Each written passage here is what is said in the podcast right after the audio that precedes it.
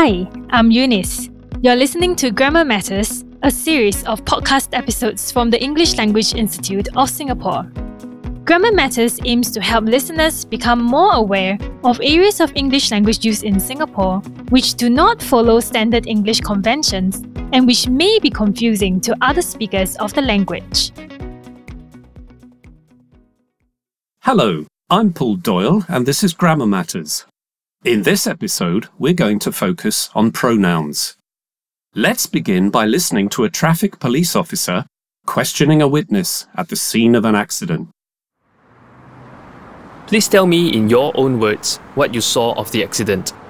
I was driving along at around 60. A motorbike passed me. He was going very fast. A Mercedes was behind him.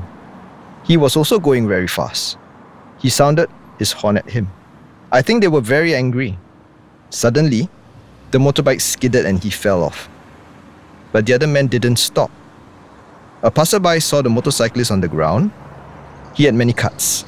He helped him up, but he just fell down helplessly. He then took out his handphone and called 995. Yes, okay.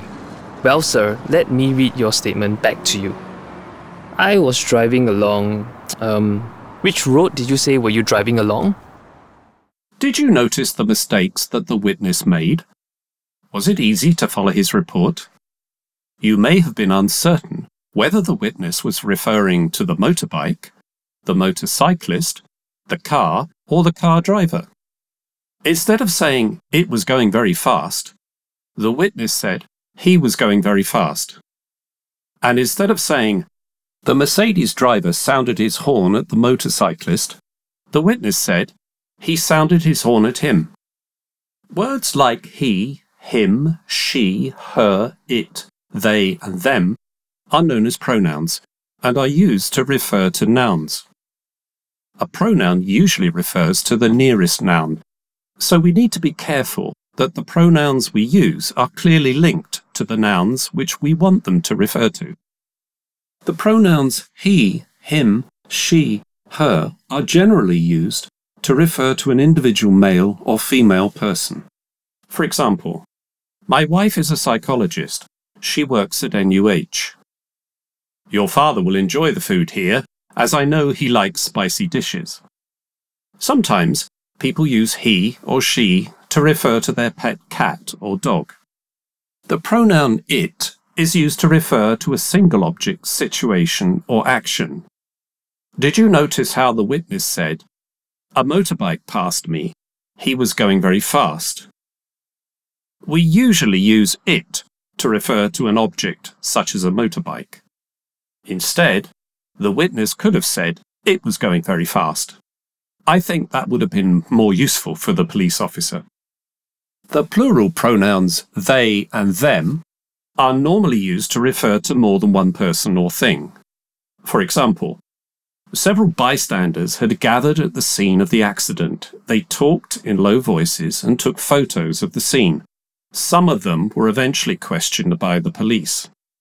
However, in spoken English, we may find people using they or them with reference to a single person, especially when they do not know or don't want to specify whether that person is a he or a she.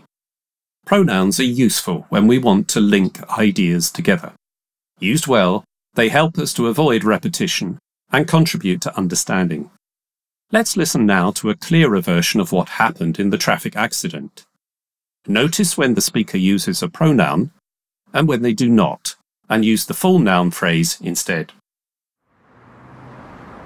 Now, Mr. Heng, let me read your statement back to you just so that we can be sure we have got the facts right.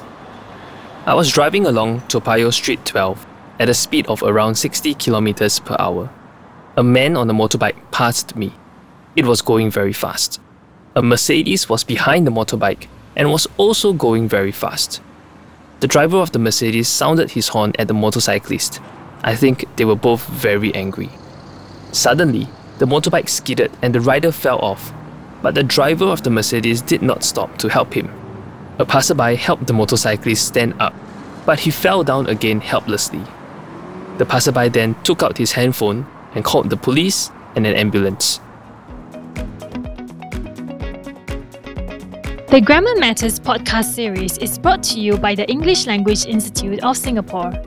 We would like to thank the Regional Language Centre of the Southeast Asia Ministers of Education Organisation for allowing the use of material from their Grammar Matters publication. To find out more about the ELIS podcast, visit go.gov.sg forward slash ELIS podcast. Thank you for listening.